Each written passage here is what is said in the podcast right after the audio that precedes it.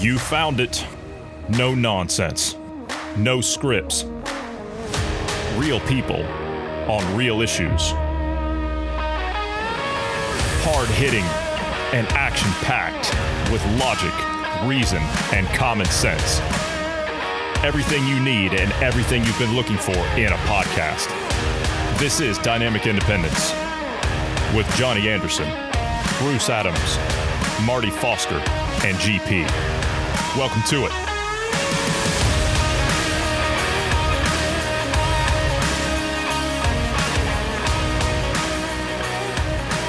Brand new week.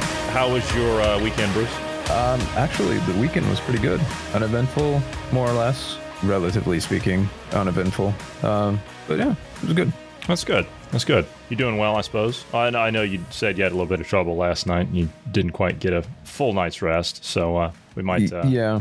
And I have some things I have to get accomplished this evening, so it's entirely possible we might not be here for the full hour like normal. But we did a two-hour one yesterday, so we might have to cut this one a little short today. Yeah, uh, uh, but otherwise, yeah. Uh, other than lacking sleep and uh, having bags under my eyes, um, uh, healthy and alive as usual. You know, a lot of people are probably wondering why we didn't do something yesterday about 9 11. Well, we did that one actually on Friday, and we weren't going to be here for the actual day. So, why didn't we talk about 9 11? Everybody knows what happened. We did one last year, we did one the year before. It is 20 years since it's passed. That Yeah. part is is ridiculous. I mean, that's I, I didn't even realize that it's been 20 years. That's just kind of that's unbelievable. But everybody knows Crazy. what they were yeah, it is crazy. Everybody knows what they were doing on that day. I remember specifically what I was doing on that day. I remember where exactly where I was and what I was eating that evening when I saw the first amateur video of the second plane, or excuse me, the first plane hitting the first tower. Yeah, same. How is it? So- how is it? You remember that stuff? That's that's insane. Well, because it was it was an it was an eventful, impactful moment in in your life. Uh, that, that that's one of the things is if you if you have something that's that's very um traumatic, typically people remember that uh experience, and that was a very traumatic thing for the the entire nation. So Mm-hmm. yeah, Mm-hmm. You know, I remember people on that day, and they were talking about how we should have taken steps to secure ourselves before that happened. I wonder what some of those same people that were saying that then think about where we are now. I often wonder that. uh, well, many of those steps that they're saying that we could have done to secure ourselves, we're now doing, and man, have we lost a lot of freedoms and liberty. We have. Uh, so We have, and you know, I heard somebody put it really well. And, let's be honest. I mean, I'm not. I'm not going to sit here and play sides, but when it comes to insecurity of a nation state, I don't care which one it is. I don't care if it's America, if it's one of the European nations, Canada, whatever. When it comes to the security of a nation state, let's be honest. The parties that tend to lean to the left side of the aisle typically don't give too much of a damn about security of your nation. And I heard somebody put it over the weekend. Why is it that the left always want to lay in the sun until you get skin cancer and then do something about it? the urgency, they let uh, what, what is it? No, no tragedy, no um, Crisis go to waste. uh, crisis go to waste. Yeah, Yeah. exactly that. Uh, so yeah, but I would also argue that um, they don't care about the nation's security unless it brings them control. Then they're all for it. unless they are the ones in control. You see, when you had uh, big bad Russian colluding uh, fascist Donald Trump in there, well, see, they wanted the power that he had. They just didn't want him to be at the head of it. It's not. Yeah, It, it's it's just like authoritarians all around the world, all throughout history. They will sit there and they will argue and and go after each other politically and play these these stupid cutthroat political games with each other because they want the reins of power. That's all it is. Who's acting now like the big evil fascist dictator? Wasn't Donald Trump, was it? By comparison. and, now, and no, by comparison, yeah, uh, by comparison, no. Now, he was in New York on 9 11.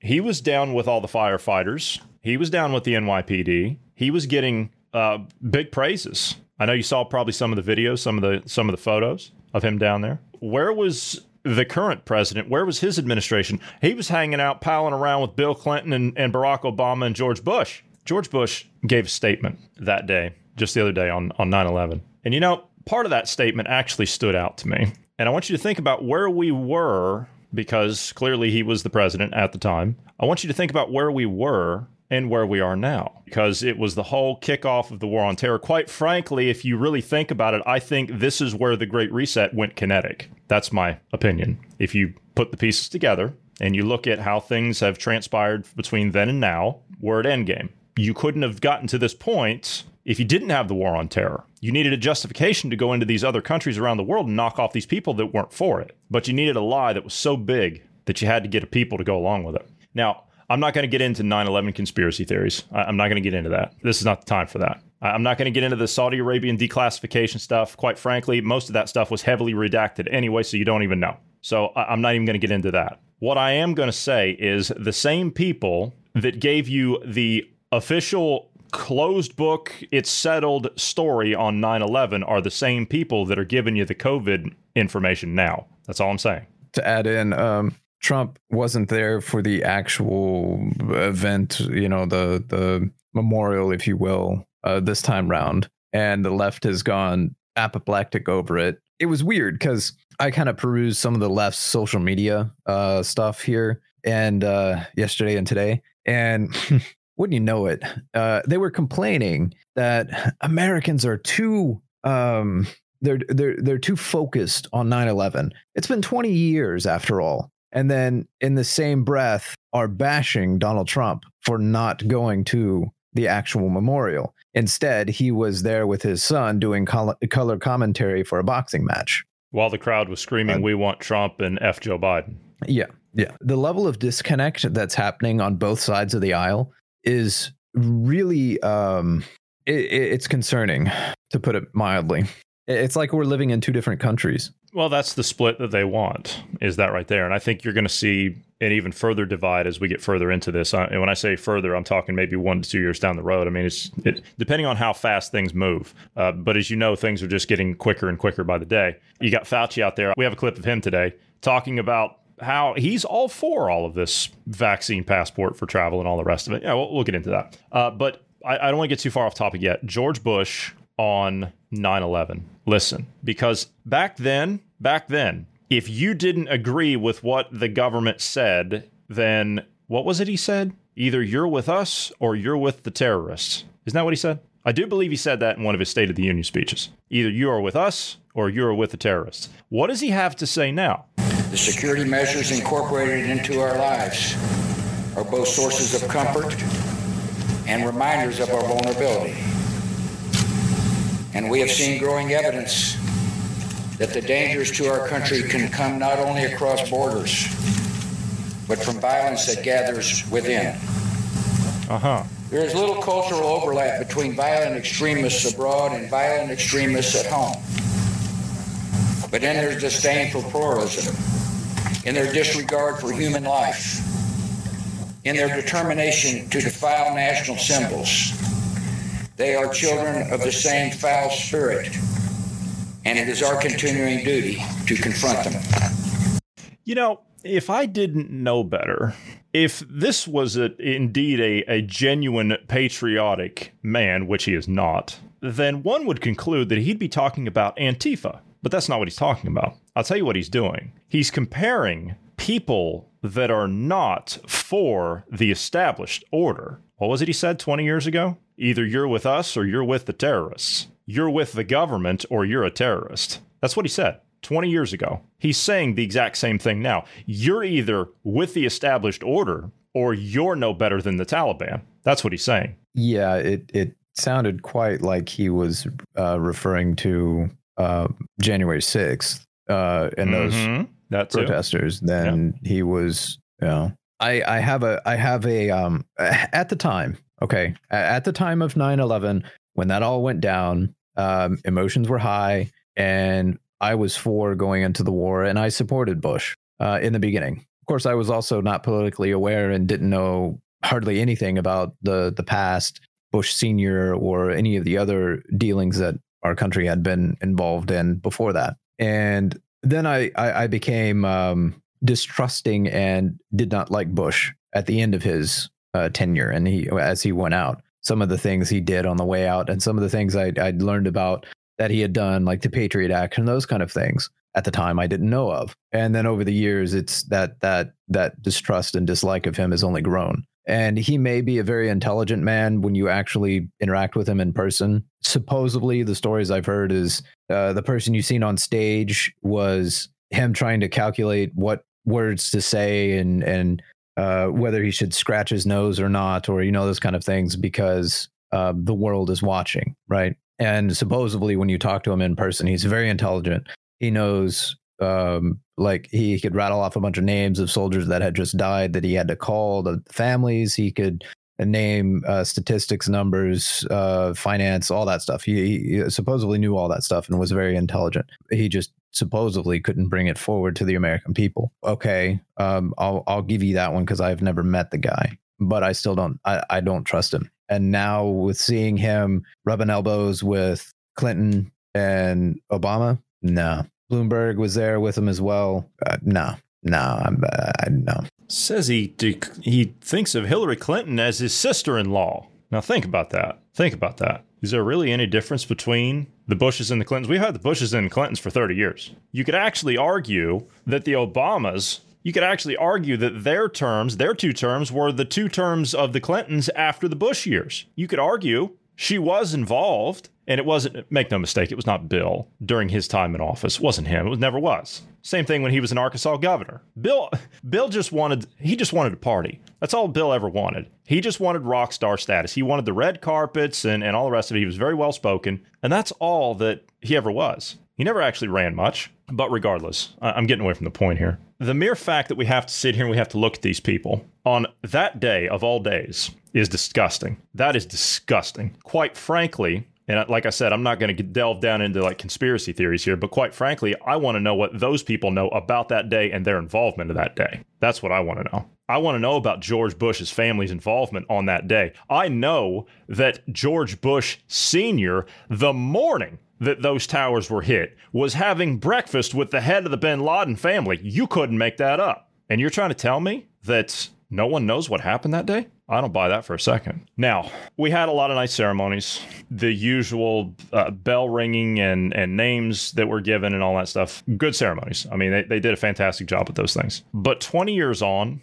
I now am more determined than I ever have been to, before about finding out what happened on that day. Because that is the inflection point right there. Klaus Schwab talks about COVID being an inflection point. No, it's not. You have to go back further than that. You have to look at what set us on this track that we're on now. And if it wasn't for what happened on 9 11, then we wouldn't be on this track. If it wasn't for what happened in Afghanistan, we wouldn't be on this track. We wouldn't be on the track of Afghanistan if we weren't on the track of 9 11. We wouldn't have been on the track to Iraq if we weren't on the track from 9 11. It all starts there. In modern history, it all starts there. We've got to find out what happened on that day. And the failing degeneration of this established order knows exactly what happened on that day. When they go down, we find out what happens on that day, not a moment before. Yeah, but here, here's the problem we're running into. The most recent scandal we've seen with political officials is Fauci and how he basically perjured himself in front of Congress. He lied under oath multiple times on multiple different occasions. Funded the lab and created the virus or the, the weaponization yeah. of the virus. Yeah, and nothing's being done about it. We had the previous president get impeached over a phone call that had nothing in it that was impeachable. No, and then this twice. president he was impeached twice. Yeah. Yeah. Well, I was just specifically referencing the the phone call itself, but now we have a president who committed far worse under uh, his administration than uh, I don't know. I, I, mean, any other president in our time. I, I mean, they handed over American citizens' paperwork, like documents, to the Taliban. Uh, I, am sorry. It, that is that is handing over the American people the the the six airlines that we had seen that was full of people that they required to disembark. Mm-hmm. There was at least 150 in one aircraft that were American citizens. They literally turned over those people to the Taliban, which we, we don't even know if all of those people made it out. So yeah, I'm I'm um, I'm I, I don't think anything's going to happen uh, with our um, quote unquote elite. With the current system, no. Although the people in the streets of Europe might have a different opinion because, uh, well, they're they're getting very upset. And if they fall here, they fall in America. Their support structure goes away. But in the meantime, while we have those citizens stuck on the ground in Afghanistan. Bruce, you'd be very happy to know that with that going on in Afghanistan, Joe Biden has returned to the golf course. And you see him here; he's putting his mask on right before he's getting ready to walk up uh, into the tee box. Is that is that a container of Ensure he's got there in his hand? Is that what that is? Yeah, we've seen pictures of Obama did the same thing. He wasn't there in the Situation Room when when Benghazi went down. He was unavailable. We we've seen these kind of scenarios with multiple presidents uh, presidents in our past. Either American people get riled up and like goldfish uh, forget soon thereafter. They were they were dumping on Trump for doing stuff, and he was more active in this stuff than probably the last thirty presidents. I mean, the dude was yeah. I don't I, I don't know. It just yeah. Trump was golfing, but Trump was golfing when there was literally like nothing going on. Yeah. We, we didn't have American citizens stranded in a landlocked country on the other side of the globe. We, we didn't have that happening. All because of the State Department. All because of their administration got in the way. The the, the problem is the, the fingerprints of this um, lead up to the White House. It does not stop before the White House. It goes all the way to the top. And he's out here golfing while American uh, American citizens are stranded. SIVs, immigrants, they're, they're all stranded there that we told we would get them out and promised and including like, you know. including the guy that worked with us one of our SIVs that worked with us who personally saved this guy's life in 2008 yeah yeah.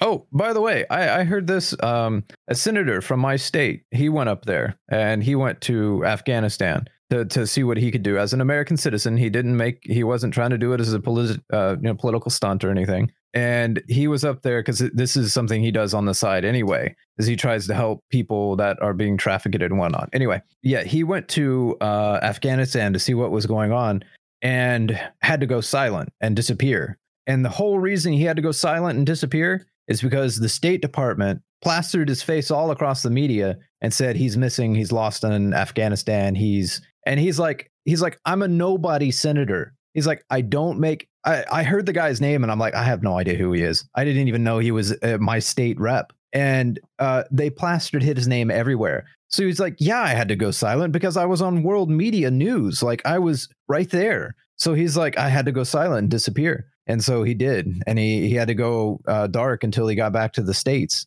It's like, this is the State Department that people? did this. What is wrong with these idiots? You know what? I keep asking what what's wrong with these people. They're incompetent and all the rest of it. They're not. There's nothing wrong with uh, them. This is no. This is this is malevolent. This is this is evil. They're they're intentionally doing this at this point. There there is no other conclusion. You cannot be so inept to think, oh, we we should uh, you know plaster this guy's face across the so uh, media, social media, news, and all that the, the Taliban's not going to do anything. They're they're they're reformed. They're different people now. All those all, all those uh, videos we're seeing of them hanging people and, and killing people and all of that. Oh, you know the the women that are getting beaten and all that. No, the, the, that's not the Taliban. That that's that's not well. True. They're they they're uh, they're business like and professional. Yeah, I'm sure. Mm-hmm. They're, they're business-like. Mm-hmm. Well, according to the White House press secretary Jen Psaki, yeah, they, they were very business-like and professional. The Taliban, the Taliban, business-like and professional. Well, I'm sure. While putting Joe is on the uh, the golf course trying to figure out exactly where he is. Quite frankly, I don't even know how the man can swing a club. He can barely walk. Have you seen the way the man walks? Oh, he got booed and heckled the other day in New York when he was up there. You had FDNY, you had NYPD people holding up their phones, booing him while he was walking through, saying, You stranded our people in Afghanistan, you loser. You stranded our people over there. What's wrong with you? And what does he do? He, he pulls his stupid mask down to his chin and he walks over to uh, shake someone's hand. I, I don't know. You couldn't see who it was, but there were so many people in front. It was either somebody in a wheelchair or an old person or whatever it was. He had to like lean down. It could have been could have been a, a, kid or whatever because you heard the people are all around. Uh, the guy that was holding the camera videoing him. He says, "Don't sniff him." Don't sniff them. Don't do it. That that's what the public thinks of this piece of garbage. No, no, no. The, the, yeah, you got it all wrong. This is the most voted for. This is the most approved president. Right. Yeah. American right. history. Right. Well, you heard about how last week show some respect. Yeah. Show some respect. While he's up there, yeah. yeah. while he's up there, uh, blaming you for everything, show some respect. While he's talking down to you, while he's saying show some respect, but yet you're going to get fines increased on you by like tenfold. but yet show some respect.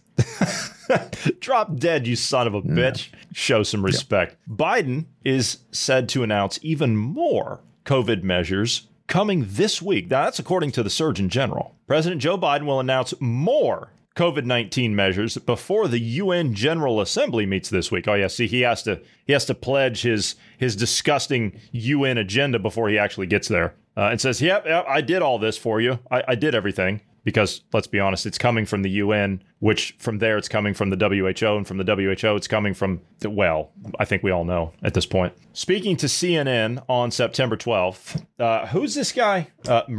What, whatever. Anyway, it doesn't matter. He didn't say what the new measures would be. However, the sainted Dr. Anthony Fauci is kind of giving because they use him as kind of like this, you know, he throws out the ideas, but he does it very slowly. Because remember, he was the one saying all the school kids have to be vaccinated, all the uh, uh, all the businesses have to mandate. You're going to see mandates at the local level, but then the White House comes out and says, "No, we don't have any plans to do that. That's going to be on the businesses. We don't have the authority to do that." And then they do it. So they put the feeler out, they deny it, and then they do it. You see how it works? The UK government 48 hours ago said, nope, we're scrapping all the plans for COVID passports. They put the feelers out with Sajid Javid, the health minister, and and a couple of others. They put the feelers out. And the media said, yeah, we're gonna we're gonna put the uh, the COVID passports in in September, end of September, first part of October. Just like Scotland, just like uh, Italy, and, and and all the rest of the stuff said, yeah, we're going to put these in. Well, in the meantime, you got other countries like Denmark. Denmark dropped everything; they're done.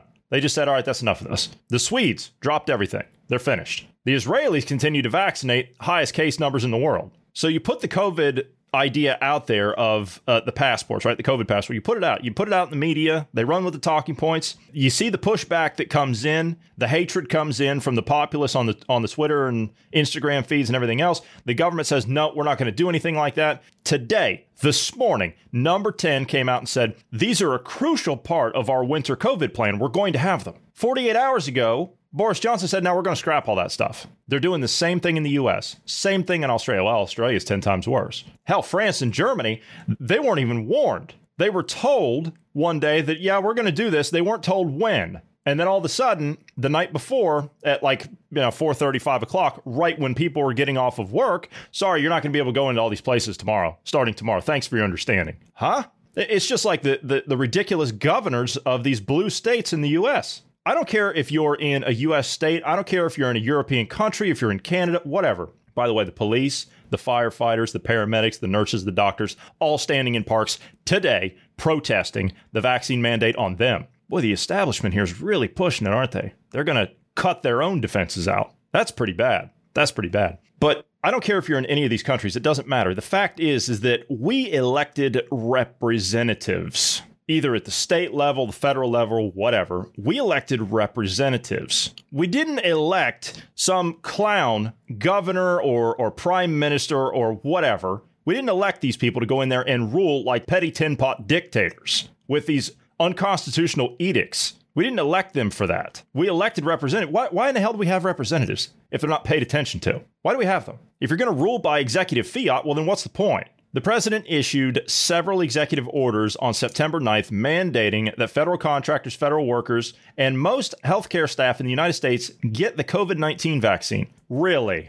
Okay. Did you consult the labor unions? The Biden administration is now going to go to war with the labor unions because the labor unions aren't going to play nice with that. The post office, largest government union, the post office, the postal workers union, has said, no, we're not doing it. They said it before all this. We're not doing that. Notice Biden had the the meeting and the speeches and everything with the labor unions before he gave that press conference. See, he couldn't have had the conversations with big labor after that because they would have walked out on him. So the post office, guess what? They're exempt. Oh, wait a minute. Uh, mandating that federal contractors, federal workers, and most healthcare staff in the United States, uh, federal workers, that would be post office workers, right? Postal workers. Oh, they're exempt. Okay. All right. What about Congress? Nope. They're exempt too. Hang on a minute. Congress is exempt? Well, they were the ones running out. All, all of a sudden, they were the ones running out to, to get the, the, the double jab first. I say let them. Go ahead. We need to clean that institution out anyway. Go ahead. Take all those ridiculous staff members with you, too. Line, line them up. Go ahead. A White House plan also stated that he would direct the Occupational Safety and Health Administration, or OSHA, to mandate that employers with 100 or more workers either get the vaccine or require weekly COVID 19 testing or receive a fine. Okay, let's go on that. How hard is it going to be if you're a person that has, I don't know, uh, let's say I employ 101 people, guess what? I'm going to have 99 people by the end of next week. Yep. I know people in the US that employ more than 100 people, and they're already saying, no, we're not doing this. I, I don't give a damn. You can bring your fines. Guess what I'm going to do? I'm going to crumple them up and I'm going to throw them in the trash. That's what you need to do if you're a business. Like I said, they're going to put you out of business anyway. It doesn't matter. The COVID passports are meant to put you out of business. That's going to be regulating and controlling how much money comes into your business so that you never generate any profit and are successful and can grow. Oh, if you don't do it, then we're going to fine you $15,000 a day. Okay, fine me $15,000 a day. Guess what I'm going to do? I'm going to crumple them up. I'm going to throw them in the trash.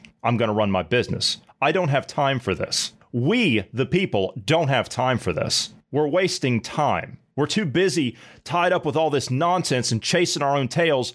We need to be advancing ourselves, not stuck in and headed back into the uh, the 12th century, like those 12th century cutthroats over there in, in Afghanistan that are now running the joint. Biden's announcement on the mandate, which will affect an estimated 80 million private sector employees, drew significant criticism from Republican governors and some business leaders. Uh, it's a day late and dollar short, gentlemen. Useless, do nothing, spineless, coward Republicans. Those of us that have been warning about this for 20 years. Are you paying attention yet? It is likely that numerous lawsuits will be filed against the order. Of course, there will be. Now it's going to be lawfare, another way to take money from you, another way to extract money from you, tie you up in the legal system. They have unlimited amounts of cash financed by you, the taxpayer. They're getting you both ways. We're burning the candle at both ends here. Yeah, to be fair to some of the governors, I know they have already put forth um, legislation that,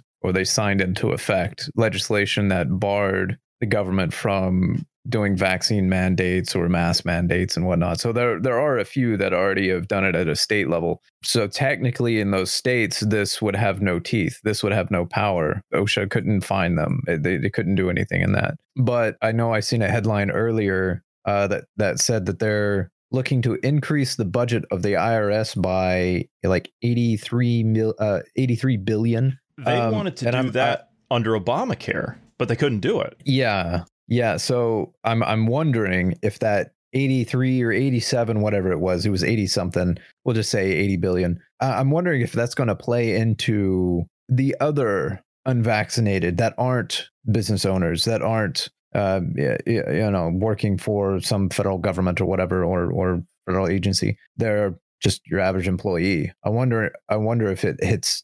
This is going to be something that would hit them, like a, I don't know, maybe maybe a, a social credit system or something that they institute. You know, something on those lines to track people. Yeah. Uh, digital currency, something something of that nature. Yeah, I think that. Yeah, I think it's going to. be I, honestly, I think you're right. I think you're you're on the right track right there because during the CNN interview, Murthy defended the president's announcement on the mandate, and he said, and I'm quoting: "There will be more actions that we continue to work on, especially in the global front." Global front. Why the global front? What do we care about that? We shouldn't be car- caring about that. We have nothing to do with that. We need to be concerned Well- about what's happening in America, and that's it. Well, no, there, there's these other countries that are not as well off as the U.S. and they they don't have access to the vaccines like these wealthier countries that are doing Right. uh, three and four doses now, and they haven't even gotten one. So it's not fair and equitable for those. So we have to look at doing something for the world.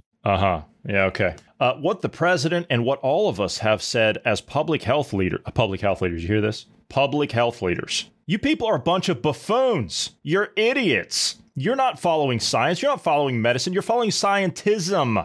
It's an ideology. It's a sick religion to you people now. You have turned everything that we've learned about science and medicine and proper care of people on its head. You people are a disgrace to public health. You're not leaders, you're losers. He says from the earliest part of this pandemic up until now, we have to use every level of government. Every level of government. You hear this? More government in this case is not the answer. Less government is the answer. Get the hell out of the way. You have a small minority of people in all of this that love what you're doing. They want to be ruled over. Okay, okay, let them. But that doesn't mean that you take away the rights of the majority of people, which is what you're doing. Oh, make no mistake about it. You're going to sit there and you're going to say, like Fauci says, "Oh, we've got uh, what has he said now? 80 million people. That they they knocked another 10 million off of it. We've got 80 million people that haven't been vaccinated. Okay, what do you care? What do you care? If that's the case, if that is if that is indeed the number, which I don't believe it is, if that is indeed the number, what do you care? What what do you care?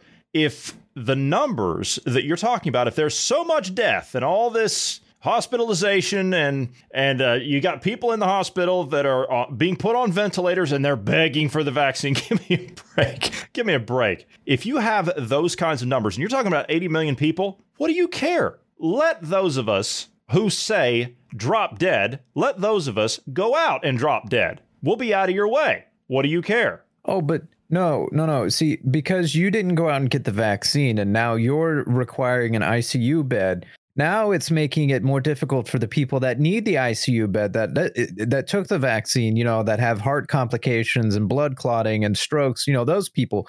We need the we need the the beds for them because you're you're you're taking it up. You're being selfish because you didn't get the vaccine. You see, so it's your fault that the hospitals are being overrun. It's your fault that uh, the, the the staff of the hospitals are quitting because they don't want the vaccine. It's all your fault. Right. You got some numbers on the hospitals, yeah? Uh, more or less, basically, uh, it, it, was something like um, about 30 to 40% of hospital staff, like nurses and whatnot, are all leaving uh, because they don't want the vaccine. They're not taking the vaccine. Hospitals that aren't requiring the vaccine and are low on numbers, they're offering something like $10,000 sign, uh, sign up bonus and then like $250 an hour overtime. Pretty good. I mean, damn, I don't know what I don't know what a nurse makes on on average, uh, but that, that's some good money for uh, anyway. They're running out of staff because of this mandate, and you're having more ICU beds. Uh, basically, we are at what about 93 to 97 percent capacity uh, across the United States for ICU beds. Ironically, I don't know if you remember if you if you're a listener that's been listening to us since the beginning of COVID, you will take note that we mentioned our ICU bed capacity was 93 to 97 percent back then uh, before COVID was really spiking, and we seen oh it's terrible. We're seeing two thousand percent spikes, and people are dying in the streets. You know, well, back when that was happening. Our hospital yeah. numbers in general, our hospital numbers in general across America, we run in the low to mid ninety percent capacity nationwide yep. all the time anyway. Yeah, year round, especially during flu season.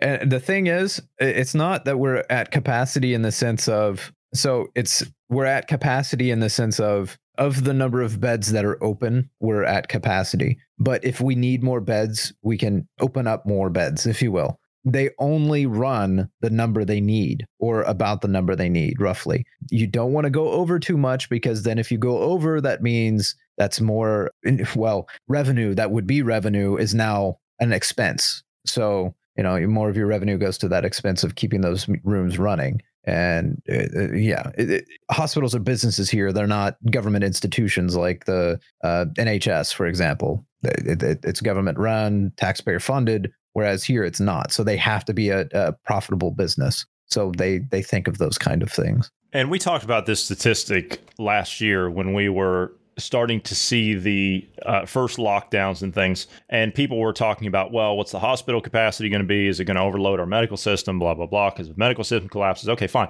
Okay, I understand those concerns. I understand those conversations that people are having. I get it. Because are you really going to trust the Chicoms? Are you really going to trust them? I'm not. I don't care what it is. I don't care if it's about a traffic light. I don't trust the Chicoms. I don't care if it's about a stick of gum. I don't trust the Chinese Communist Party. Period. I don't trust the Communist Party. I don't care where it comes from. The Communist oh. Party is international. Sorry, a side note about the CCP. You remember all that hardware that we left behind there in Afghanistan? Yes, you um, mean the um, one that the Chinese are now instructing the Taliban on how to use, yeah. Not just how to use, but they're reverse engineering some of the stuff. Like there was mm. Apaches that were left behind, Blackhawks, tanks, you know, Humvees, IFVs. Well, no, um, the, the, see, that no, was no, all left see, behind. No, no, see, you're misunderstanding. Pentagon spokesman John Kirby said that all of that was made unusable before we left. Yeah.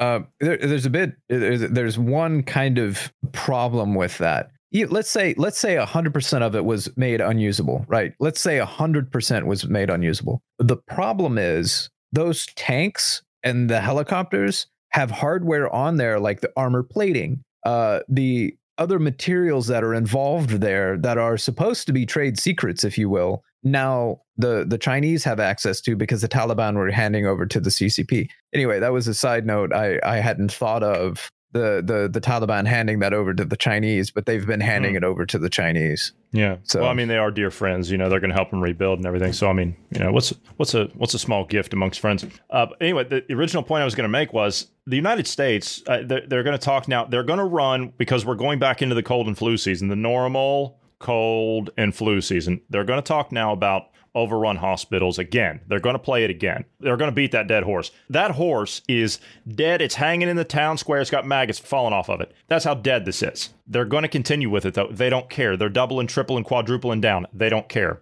They're going to tell you that the hospitals are on the brink of collapse, blah, blah, blah. The United States, at any given time before COVID, pre COVID, back when life was normal, the United States at any given time has less, hear me, less than 1 million hospital beds available in the United States. We have, I'll say that again, we have less than 1 million available hospital beds in the United States pre COVID 19. What is the population of the United States now? Roughly 330, 345, 350, whatever. Depends it depends on what census year you're looking at, all the rest of it, birth rates and everything else. But nonetheless, you're over 330 or you're over 320 million. 320 million, 330 million, whatever, doesn't matter the numbers. I'm weighing that against 1 million. Think about that. Dr. Fauci, we'll get into some Fauci here. Dr. Fauci was um, giving an interview to the Skimm over the weekend, and he was asked about whether or not we would reach herd immunity, the elusive herd immunity. Do you think we'll reach that? Well, I don't know. You've got all but 80 million vaccinated. It seems to me if you have everybody except for those 80 million vaccinated, well, then you would have already reached herd immunity. That's even without vaccines. They were saying in papers that we were looking at last year that uh, it would take about 20% of the population to have antibodies to reach herd immunity, basically. There you go. There you go. And yet, India, has over 70% of their population that has antibodies, but yet they have less than a 6% vaccination rate. You tell me how that works. Here in the US, we have 83% of the population that has some form of protection, be it uh, a vaccination or uh, have had previously had COVID or a strain of COVID, but we have to go in and get vaccinated now. Everybody has to get vaccinated, including the ones with protection from it already inherently, well, yes, either yes, because yeah, not cell immunity or yeah. Uh, you're not right. protected. So you're going to need you're going to need your first recommended course, then you're going to need the booster and then you're going to need the fourth one that they got coming for you in February. The Israelis, they're already pushing the third one now. They're saying they're they're teeing up the fourth one already. What? You know, the Israeli Minister of Health was caught talking to the Interior Minister. It was on a hot mic. I can't play the audio because it's in Yiddish. No one will understand it. Uh, not even myself. I had to play it in uh, the subtitles. The Minister of Health in Israel is sitting there on a hot mic talking to the ministry, the Minister of the Interior, saying it makes no epidemiological sense to introduce COVID passports. They don't make any sense. All they are is a coercion method to get the people that are not vaccinated vaccinated. That's what you're dealing with. That's in Israel, one of the most vaccinated countries in the world, highest cases, highest number of cases. Anyway, I'm getting off topic here. Fauci. There's so much uh, when we whenever we take like these long three or four days, there's so much to, to get into. It's like a hundred things run through our heads all at the same time. Fauci asking if the U.S. would reach herd immunity and what it would mean for us to reach herd immunity. Take a listen. If we get the overwhelming proportion of the population vaccinated, we will get to herd immunity. If we do it in the next six months, it will happen in the next six months. If we do it in the next two months, it'll happen in the next two months. Okay, so the next question to Fauci is Would you support vaccine mandates for airline travel? I would support that. If you want to get on a plane and travel with other people, that you should be vaccinated. The next question What about public schools? And this is where you know where he's going to go with this one. Oh, we've been doing that for years. It's it's nothing new. This is this is uh, something we've been doing all the time, and and we've had these requirements and these mandates in for years, for decades. And yeah, that's that's basically where he's going to go with it. I'm pretty sure. When you hear us say, should you mandate vaccination for children to be able to attend school?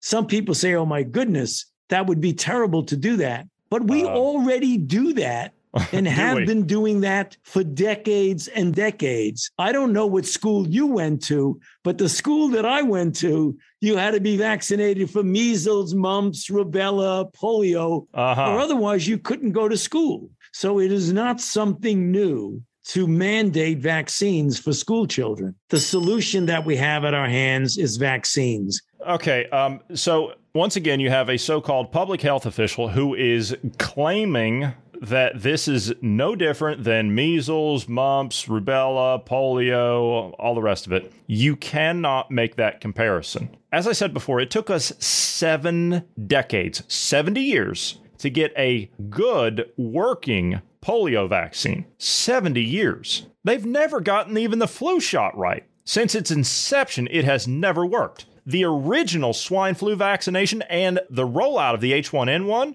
they screwed that up. They had to destroy it at the public expense both times because it was maiming people and killing people. This one, this has gone completely wrong. The EMA, the European uh, Medical Association, the um, I I saw the statistics today. Let me see if I can pull it here. This is the EMA. Okay, this is a chart from the EMA today. The Europeans are at 2 million adverse reactions. Yeah, I believe what wasn't Ned saying million. it's one in thirty six or something like that. Something like that. Adverse reactions. According to VAERS, and I heard this statistic this afternoon. According to VAERS, the United States just uh, that's just the VAERS system in America, and that's that's anywhere between one and ten percent. That's all that they count between that. VAERS in America, they're estimating seventy people a day, seventy a day have died between July first and now from the vaccine, directly from the vaccine. Keep in mind, keep in mind, according to not me, according to former vice president of Pfizer and chief scientific officer Dr. Michael Yeadon, according to him, we usually deal with 25 deaths from vaccines per year or less. The EMA, which is the equivalent of VAERS in the US, this is the European side of things, is approaching, excuse me, I'm sorry, I wasn't, not the 2 million, the 1 million mark, excuse me. Uh, among them, according to the latest data, there are 262,383 severe cases and deaths. This is according to the reporting agency out of Germany this afternoon. Uh, and I got the website here, but it's all in German. But you can see the chart, Bruce. You see the chart here. You got Pfizer, BioNTech, AstraZeneca, Moderna, Johnson and Johnson, and they break it down. Each one of those colors you see, you probably can't make that out, but each one of those colors you see, uh, those show deaths, life-threatening reactions, hospitalized, persistent uh, sequelae, uh, all the rest of it. Severe without life-threatening symptoms, hospitalization without lasting symptoms, and and all the rest of it. Th- those numbers, those numbers, and, and you're going to sit there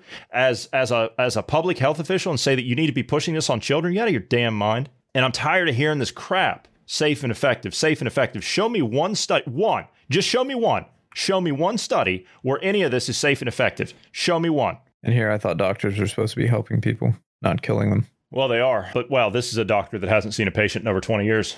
Well, I mean, he did such a great job with HIV, so why not uh why not have him ahead of this? Yeah, right. Okay. Um, last few minutes here. Do you want to talk about some inflation numbers or do you, uh, do so you want to get well. some of that? Yeah, okay. So uh, one of the Fed spokesmen came out this week and he said he said, "Well, as long as you're not counting food, as long as you're not counting meat prices or dairy or what was the other one? Gasoline. As long as long as you're not counting fuel, Well, gas is something I was I was being facetious and, Oh, and doing okay. a, Well, a, wouldn't a surprise me. comparison of equality. Yeah, it wouldn't surprise me. But as long as you don't count food and and all the rest of that stuff, as long as you don't count that, well then the monetary numbers are right where they should be. Yeah, they're they're they're on track with from the 1980s forward.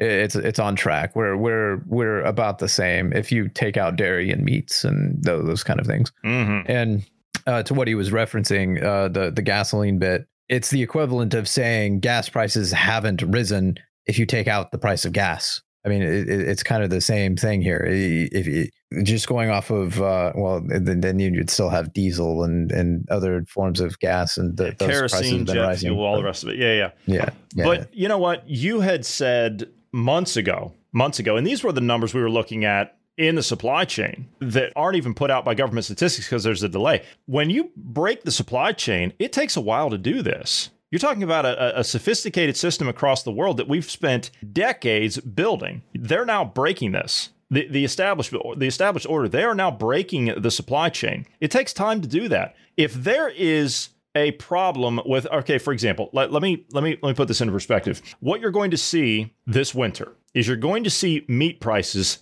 come down. You're going to see meat prices come down. The reason you're going to see meat prices come down is because right now you have farmers and ranchers that are out there slaughtering their livestock because they cannot afford to feed them this winter. So as a result, meat is going to be in a glut. So it's going to go down. The price is going to go down at the consumer level. However, since they don't have enough money to feed them, therefore they have to turn them into consumer goods, well, then now you're not going to have a very plentiful stock when it comes spring and summertime next year. So, what's going to happen come spring and summer of 2022? Your meat prices are going to be through the roof because there is no stock left. All in the hands of Klaus Schwab and company. You'll eat much less meat and you'll be happy about it. You talked about it months ago, Bruce. You said the food prices we're going to be looking at within the next 12 to 24 months are going to go up 76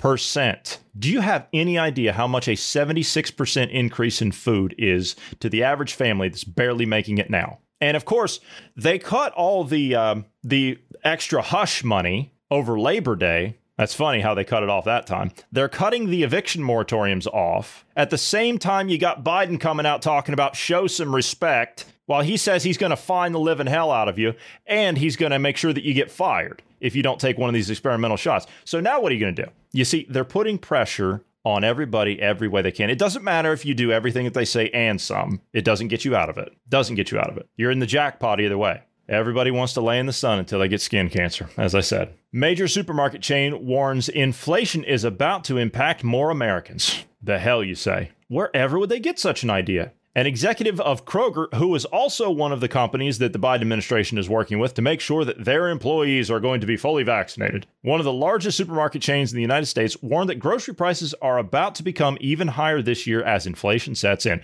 Well, now, see, that's okay because they're not counting food. As long as you don't count food, then there is no inflation. Except uh, they won't be able to play that narrative for much longer. Everybody that goes to the store has seen the prices increase. Everybody knows that the prices I, are up. Just for reference, because I'm able to see this in a different perspective because I, have been jumping back and forth across the Atlantic for, for several years now. Just to put this in perspective, the last time I was in the US, and this has been okay, not not this last time, but the time before that. So I want to say five years ago. Five years ago. It was the first time I'd been back five years previous to that, or excuse me, two and a half years previous to that. So if you go back seven years, seven and a half years, between that seven and a half years and and the two years after that, I saw a massive increase in prices. That was back then. And when I try and when I try and explain that, when I try and explain that to somebody that's on the ground over there, I'm like, "Hey, um, you're spending three hundred dollars a week at the supermarket here. Isn't that isn't that a little bit of a problem? That's pretty high." And they're like, "No, what do you mean? I don't know what you're talking about." I said, "You're spending four dollars a gallon for milk. You're spending six dollars a box for a box of cereal. Do you think that's a little bit of a problem?" To give you an idea, yeah. I know the prices are a little different here. I went to the store today. I bought food for a week for a week, as in like, you know, breakfast, lunch, dinner for a week. I spent 71 euros for a week. That's unheard of in America. That is unheard of. And I bought a whole bunch of other stuff that I didn't even need that wasn't even on my list. You know how you're in the store and you're like, oh, yeah, I'll have some of that. Mm-hmm. Yeah, I'll take one of those. Yeah, yeah I'll take some good. of that. Yeah. Mm-hmm. That looks pretty good. Yeah, I'll have some of that. I bought a bunch of stuff I didn't even really need, stuff that wasn't on my list. The price stability, like this is this is the other part of this this whole thing. They don't want you to understand this stuff. They don't want you to understand to understand basic finance. They they don't want you to be able to figure that stuff out. They want you to take whatever scraps and whatever crumbs, whatever pittance that they give you until you do what they say. Yeah, go on. Um, I, I was just putting numbers together is all. Because we were saying that I just did 75% increase. So if you're paying $300, that means you're paying $525 for just groceries. That that that's pretty that's pretty rough. Let's say, yeah. for example, okay, let, let's say let's just take this for an example. Okay, so let's let's run these run these numbers for me real quick. So you're family, right. let's say you're family four. Okay, husband, okay. wife, two kids. Family four. Oh God, excuse me. You know my where's my patriarchal manners? yeah, right. Let's say you're family of four and you spend I, I don't know what what do they spend? Like um, i'm just guessing here. Let's say you live in a high price part of the country i don't know four or five hundred a week I? I would say three, 350, 400. 350, probably. 400. Okay, so you're doing. Yeah, let's I take the high end of that, right? good. Especially if you're one Yeah. one of the higher end areas. Okay, so let's take the higher end of that, and let's say you're going to um, buy like the healthier choices rather than just like the you know the store brand whatever. Let's say you're going to buy the healthier choices. Mm-hmm. So let's go 400, 450, 75 percent increase. What are you looking at over the course of a week? I'll kick it up to 500 because uh, you're going for the the better Yeah. uh, okay. foods. That's going to Okay. be a lot more expensive. Mind you, this is not eating out. this is just buying food and beverages at your local store. Yeah, and we're we're only kicking it up 75%. That's all that's all we're doing is just Uh-huh. 75 just for simplicity's sake. $875. So if you're a family of four and you buy the higher quality stuff and you're currently spending $500 a week for a family of four, you're now going to be spending how much? $875. $875. Is that going to wake you up? That's only groceries by the way. That would also entail gas prices would be increasing.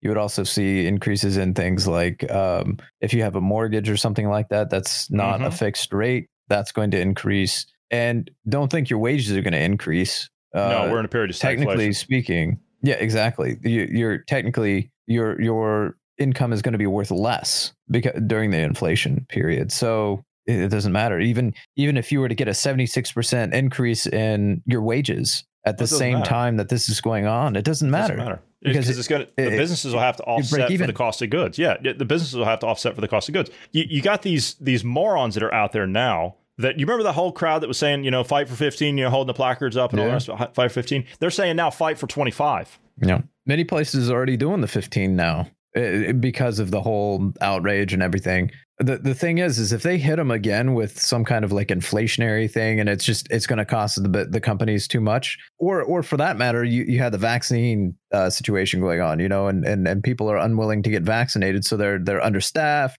uh it- it's going to cost too much to hire staff. Let's just have a kiosk. Just automate it that's what that's what they're Well, going to no, end up no, doing no, no. See, no, no, no. That's not what they're going to do because the Biden administration is going to cover that. They're going to cover that. They're going to give you that $2 million loan now at a low interest, and you don't have to pay it back for two years to hire more staff and increase your inventory. Uh, which which means they're go- they intend to to keep this going for at least two more years. Yeah, you got it. All right, uh, we are going to have to go. We're out of time today, but uh, great to sit down and talk again. So, all right, for those of you who have not signed up to our Telegram page, get over there and get signed up to us. We do put out all of our podcasts we do here every day, and we also put out an exclusive podcast once a week just for our Telegram subscribers. So get over there and get signed up to us. Also, if you'd like to reach out to us, you can do so anytime by dropping us an email at dynamicpodcast at protonmail.com, and we would ask you to pass us along to friends, family, known associates. We are trying to grow, but we do need your help in order to do that. So if you could pass us along, we'd appreciate that. We're available everywhere you get your podcasts. Also, if you're rating podcasts, if you give us a rating when you get a chance, we would appreciate that as well. Five stars be a plus. Thank you very much. All right, that'll do it. Thank you for being here today, Bruce. Thank you to all the listeners. Everyone have a great evening.